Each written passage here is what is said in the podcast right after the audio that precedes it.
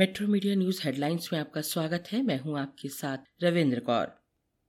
दक्षिणी कश्मीर में कश्मीरी पंडित कारोबारी के साथ ही दो गैर कश्मीरी मजदूरों को आतंकवादियों ने सोमवार को निशाना बनाया।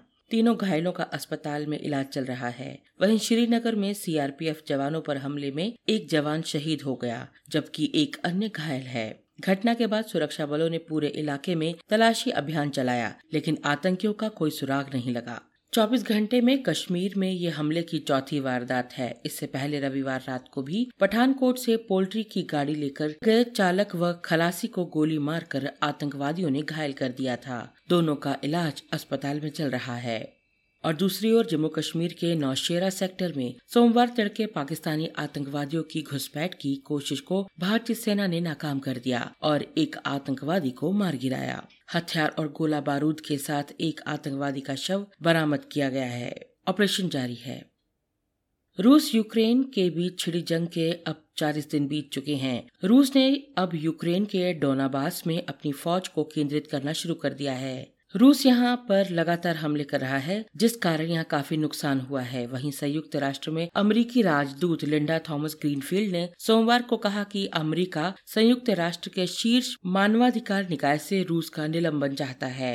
इस बीच यूक्रेनी शहर माइकोलीव में रूसी मिसाइलों की बरसात ने वहाँ जीवन तहस नहस कर दिया। एक अन्य यूक्रेनी शहर मारियोपोल में डेढ़ लाख लोग फंसे हैं। यूक्रेन के राष्ट्रपति वेलोदिमिर जेलेंस्की ने दावा किया है कि मैरियोपोल में करीब डेढ़ लाख लोग फंसे हैं और रूसी सेना इन इलाकों में मानवीय सहायता पहुँचाने तक में बाधा डाल रही है। वहीं रूस को वैश्विक स्तर पर निंदा और युद्ध अपराधों के आरोपों का सामना करना पड़ रहा है। दरअसल, कीव के बाहरी इलाके से रूसी सैनिकों के हटने के बाद वहाँ सड़कों पर शव मिले हैं। हरियाणा कांग्रेस के अध्यक्ष रह चुके कांग्रेस के पूर्व नेता अशोक तंवर आम आदमी पार्टी में शामिल हो गए हैं। ये सिरसा लोकसभा सीट से सांसद भी रह चुके हैं। अशोक तंवर आम आदमी पार्टी में शामिल होने से पहले तृणमूल कांग्रेस में शामिल हुए थे। तंवर आज आम आदमी पार्टी के राष्ट्रीय संयोजक अरविंद केजरीवाल से मिलकर आप में शामिल हुए। तंवर का जुड़ना आम आदमी पार्टी के लिए एक बड़ी सफलता के तौर पर देखा जा रहा है। उच्च न्यायालय ने सोमवार को लखीमपुर खीरी कांड में मृतक के परिजनों द्वारा दायर अपील पर अपना आदेश सुरक्षित रख लिया है, जिसमें मुख्य आरोपी आशीष मिश्रा को जमानत देने के इलाहाबाद उच्च न्यायालय के 10 फरवरी के आदेश को चुनौती दी गई थी। मुख्य न्यायाधीश एन वी रमन्ना की पीठ ने अपना फैसला सुरक्षित रखने से पहले मामले की सुनवाई की। इलाहाबाद उच्च न्यायालय ने 10 फरवरी को मिश्रा को ये कहते हुए जमानत दे दी कि ऐसी संभावना हो सकती है कि विरोध कर रहे किसानों को कुचलने वाले वाहन के चालक ने खुद को बचाने के लिए वाहन की गति तेज कर दी हो। इसके अलावा मरने वालों पर गोली के निशान नहीं मिले हैं। यूपी सरकार की ओर से पेश वरिष्ठ वकील महेश जेठमलानी ने कहा कि राज्य ने सभी गवाहों को व्यापक सुरक्षा प्रदान की है।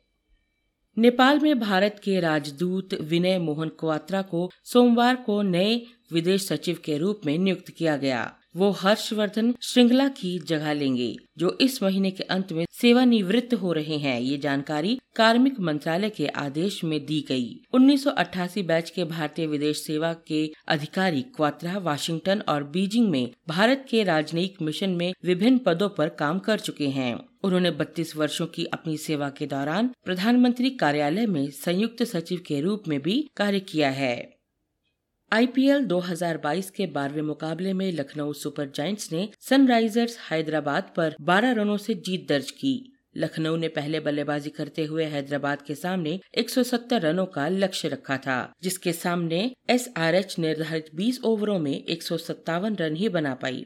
गेंदबाजी में लखनऊ के लिए आवेश खान और जेसन होल्डर चमके। आवेश ने उन्नीसवे ओवर में दो विकेट लेकर हारी हुई बाजी पलटी। वहीं होल्डर ने आखिरी ओवर में तीन विकेट लेकर टीम को जीत दिलाई। मुंबई शेयर बाज़ार में सोमवार को सप्ताह के पहले ही कारोबारी दिन बढ़त दर्ज की गई। बाज़ार में ये तेज़ी दिग्गज कंपनियों के शेयरों में हुई लिवाली के साथ ही एचडीएफसी लिमिटेड के एचडीएफसी बैंक में विलय के कारण भी आई।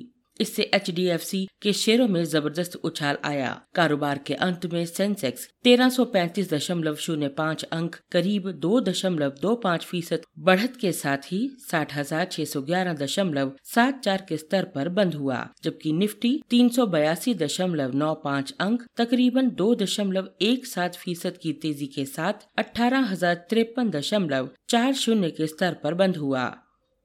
देश में तेल विपणन करने वाली कंपनियों ने पेट्रोल और डीजल की कीमतों में सोमवार को फिर बढ़ोतरी कर दी। बीते 24 दिन में तेल कंपनियों ने बारहवें दिन ईंधन के दाम बढ़ाए हैं। दिल्ली में सोमवार 4 अप्रैल को पेट्रोल और डीजल के दामों में 40-40 पैसे प्रति लीटर की बढ़ोतरी की गई। इस वृद्धि के बाद दिल्ली में पेट्रोल एक सौ तीन रूपए इक्यासी पैसे प्रति लीटर और डीजल पिचानवे रूपए सात पैसे प्रति लीटर के दाम से बिक रहा है।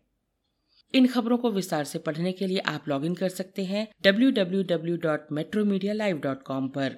धन्यवाद।